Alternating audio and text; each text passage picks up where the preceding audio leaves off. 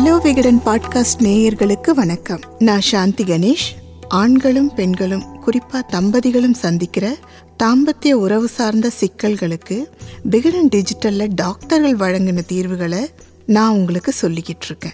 கணவனிடமே நிர்வாணத்துக்கு மனைவி நோ சொல்றதையே. இந்த பிரச்சனைக்கான தீர்வை தான் இன்னைக்கு நான் சொல்ல போறேன். அதுக்கு முன்னாடி சின்ன கதை ஒன்று சொல்றேன் கேளுங்க.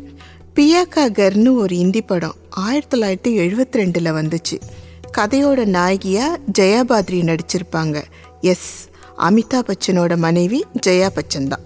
இந்த படத்தோட கதைக்கும் இன்னைக்கு நான் பேச போகிற சப்ஜெக்ட்டுக்கும் சின்ன கனெக்ஷன் இருக்குது கதைப்படி ஜெயா பச்சன் கிராமத்தில் பிறந்து விஸ்தாரமான ஒரு வீட்டில் வளர்ந்த பொண்ணு. பெற்றோர் பார்த்து வச்ச ஹீரோவை கல்யாணம் பண்ணிக்கிட்டு மும்பைக்கு வாழ வருவாங்க. நாயகன் வந்து ஒரு ஒண்டு கொடுத்தனவாசி மும்பையிலலாம் பார்த்துருப்பீங்க இல்லைங்களா? அந்த மாதிரி சின்ன சின்ன குட்டி குட்டி ஃப்ளாட்ஸ். அந்த வீட்டுக்குள்ளே நாயகனோட அப்பா அம்மா ரெண்டு சகோதரர்கள் ஒரு அண்ணின்னு ஏகப்பட்ட கூட்டம். வீடு நிறைய ஆளுங்க. கல்யாணம் முடிஞ்ச கலகலப்பில் எல்லாரும் ராத்திரி முழுக்க பேசிகிட்டு இருப்பாங்க ஜெயாவோட முதலிரவுக்கு அந்த வீட்டோட கிச்சனில் தான் ஏற்பாடு பண்ணியிருப்பாங்க.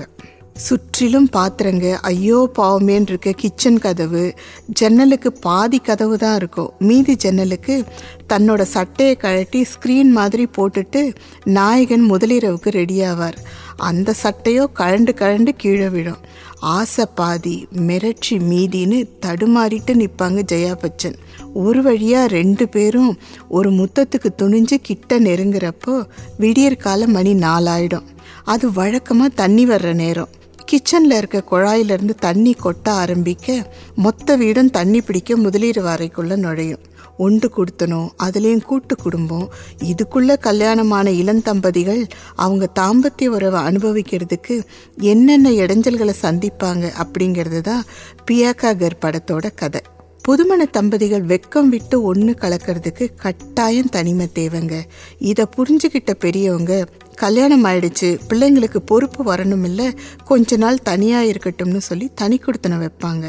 இந்த எண்ணம் தோணாதவங்க வீட்லேயும் வாய்ப்பில்லாத வீட்லேயும் வாழ்க்கப்பட்ட பொண்ணுங்க நிலமை ரொம்ப கஷ்டம்தான். அஃப்கோர்ஸ் ஆண்களோட நிலைமையந்தான் ஒரு கிச்சன் ஒரு பெரிய ஹால் அதில் தான் மொத்த குடும்பமும் படுத்து தூங்கும். கூடவே புதுசாக கல்யாணமானவங்களும். சின்னதாக அசைஞ்சா கூட வளையல் சத்தம் காட்டி கொடுத்துரும். வளையலை கழட்டி வச்சிட்டாலும் உச்சக்கட்டம் வர்றப்பவும் சத்தம் இல்லாமல் தான் இருக்கணும். நிலைமை இப்படி இருக்க ஒரு முழுமையான தாம்பத்திய இன்பத்துக்கான நிர்வாணம் எல்லாம் இவங்களுக்கு கிடைக்கிறதுக்கு வாய்ப்பே இல்லை. எப்போவாவது குடும்பத்தில் இருக்கிறவங்க வெளியூருக்கு போனால் வாய்ப்பு கிடைக்கலாம். அப்படியே கிடைச்சாலும் செக்ஸ் அப்போ நிர்வாணத்துக்கு பழக்கப்படாத மனைவி அதுக்கு ஒத்துக்கவே மாட்டாங்க. இருபது முப்பது வருஷங்களுக்கு முன்னாடி வரைக்கும் இதுதான் நிலைமை. எங்களுக்கு கல்யாணமாகி ரெண்டு குழந்தைங்க இருக்காங்க. ஆனால் இது வரைக்கும் என் மனைவியை நியூடாக பார்த்ததே இல்லைன்னு சொல்கிற கணவர்கள் இங்கே ரொம்ப அதிகம். ஆனால் இன்னைக்கு நிலைமை இப்படி இல்லை. சின்ன வீடுனாலும் சிங்கிள் பெட்ரூம் கட்டாயமாக இருக்குது பெரும்பான்மையான வீடுகளில் ஏசி இருக்கிறதால சத்தம் வெளியே கேட்கறதுக்கு வாய்ப்பு இல்லை. ஸோ தம்பதியரோட ப்ரைவசிக்கு வாய்ப்பு இருக்கிற காலகட்டம் தான் இது. ஆனால் இந்த காலகட்டத்திலையும் என் மனைவி தாம்பத்திய உறவு நடக்கிறப்ப நிர்வாணத்துக்கு நோ சொல்கிறான்னு கணவர் வருத்தப்பட்டா. அதுக்கு காரணங்கள் என்னவா இருக்கலாம்? தீர்வுகள் என்னென்ன அப்படிங்கிறத மனநல மருத்துவர் ஷாலினி சொல்லியிருக்காங்க கேளுங்க. முதல் பாயிண்ட் ரொம்ப ஓப்பனாக இருந்தால் ஹஸ்பண்டுக்கு சீக்கிரம் போர் அடிச்சிடுவேன் கொஞ்சம் ஒளிவு மறைவாகவே இரு அப்படின்னு சித்தி அத்தை மாதிரி வீட்டில் இருக்க மூத்த பெண்கள் யாராவது அட்வைஸ் பண்ணியிருந்தா அந்த கல்யாணமான பொண்ணுங்க இப்படி நடந்துக்க வாய்ப்பு இருக்குது தாம்பத்திய உறவில் கணவன் மனைவிக்கிடையே ஒளிவு மறைவில்லாத பகிர்தல் இருந்தால் தான் திருமண வாழ்க்கை மகிழ்ச்சியாக இருக்கோங்கிற முக்கியமான உண்மையை சொல்லி இந்த பெண்களோட எண்ணத்தை மாத்துறது வழியாக இந்த பிரச்சனையை சரி பண்ணிடலாம். இரண்டாவது பாயிண்ட்.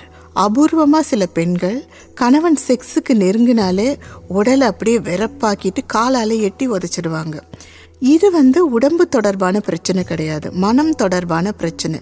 இதுக்கு கப்பிள் தெரப்பி செஞ்சால் சரியாக போயிடும். மூணாவது பாயிண்ட்.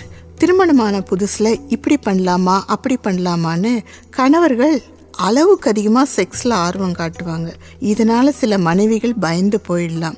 விளைவு நியூட் செக்ஸுக்கு மறுப்பாங்க. அளவுக்கு அதிகமான ஆர்வத்தை கணவர் கொஞ்சம் கட்டுப்படுத்தினாலே பிரச்சனை தீர்ந்துடும். நாலாவது பாயிண்ட் வெறும் உடம்ப பப்பி ஷேம்னு குழந்தைங்க மனசில் கூட பதிய வச்சுட்டோம். அடி மனசில் இருக்க அந்த எண்ணத்தால் கூட சில பெண்கள் கல்யாணத்துக்கு அப்புறம் கணவர்கிட்ட நிர்வாணத்துக்கு நோ சொல்லுவாங்க. இது காலப்போக்கில் தான் மாறும். அஞ்சாவது பாயிண்ட். சில பெண்களுக்கு தனக்கு மார்பகம் சின்னதாக இருக்கோ தொப்பை இருக்கோ அப்படின்னு தன்னோட உடம்பு மேலே தாழ்வு மனப்பான்மை இருக்கும். ஒருவேளை இது நியூட்க்கு சம்மதிச்சிட்டா கணவருக்கும் தெரிஞ்சிடுமோன்ட்டு ஒரு பயம் இருக்கும் அவங்களுக்கு. அந்த மாதிரி பெண்களும் செக்ஸ் அப்போ நிர்வாணத்துக்கு மறுப்பு சொல்லுவாங்க. ஆறாவது பாயிண்ட். சில நேரத்தில் கணவனே தன்னோட மனைவியை வந்து பாடி ஷேமிங் பண்ணிடுவான். அதுக்கப்புறம் அந்த மனைவி எக்காலத்துலேயும் நிர்வாணத்துக்கு நோ தான் சொல்லுவாங்க. இந்த அஞ்சாவது ஆறாவது பாயிண்ட் இருக்கு இல்லையா? இந்த பிரச்சனை தான் இப்போ அதிகமாக இருக்குது பெண்களை பொறுத்த வரைக்கும் தன் உடல் ஷேப் எப்படி இருந்தாலும் தன்னம்பிக்கையாக இருக்க வேண்டியது அவங்களோட பொறுப்பு. அந்தரங்க நேரத்தில் மட்டும் இல்லை என் நேரத்துலேயும் மனைவியை பாடி ஷேமிங் செய்யக்கூடாதுங்கிற நாகரீகம் கணவனுக்கு தெரியணும். இதெல்லாம் சரியாக இருந்தால் எந்த மனைவியும் தன்னோட கணவர்கிட்ட நியூட் செக்ஸ்க்கு நோ சொல்லவே மாட்டாங்க.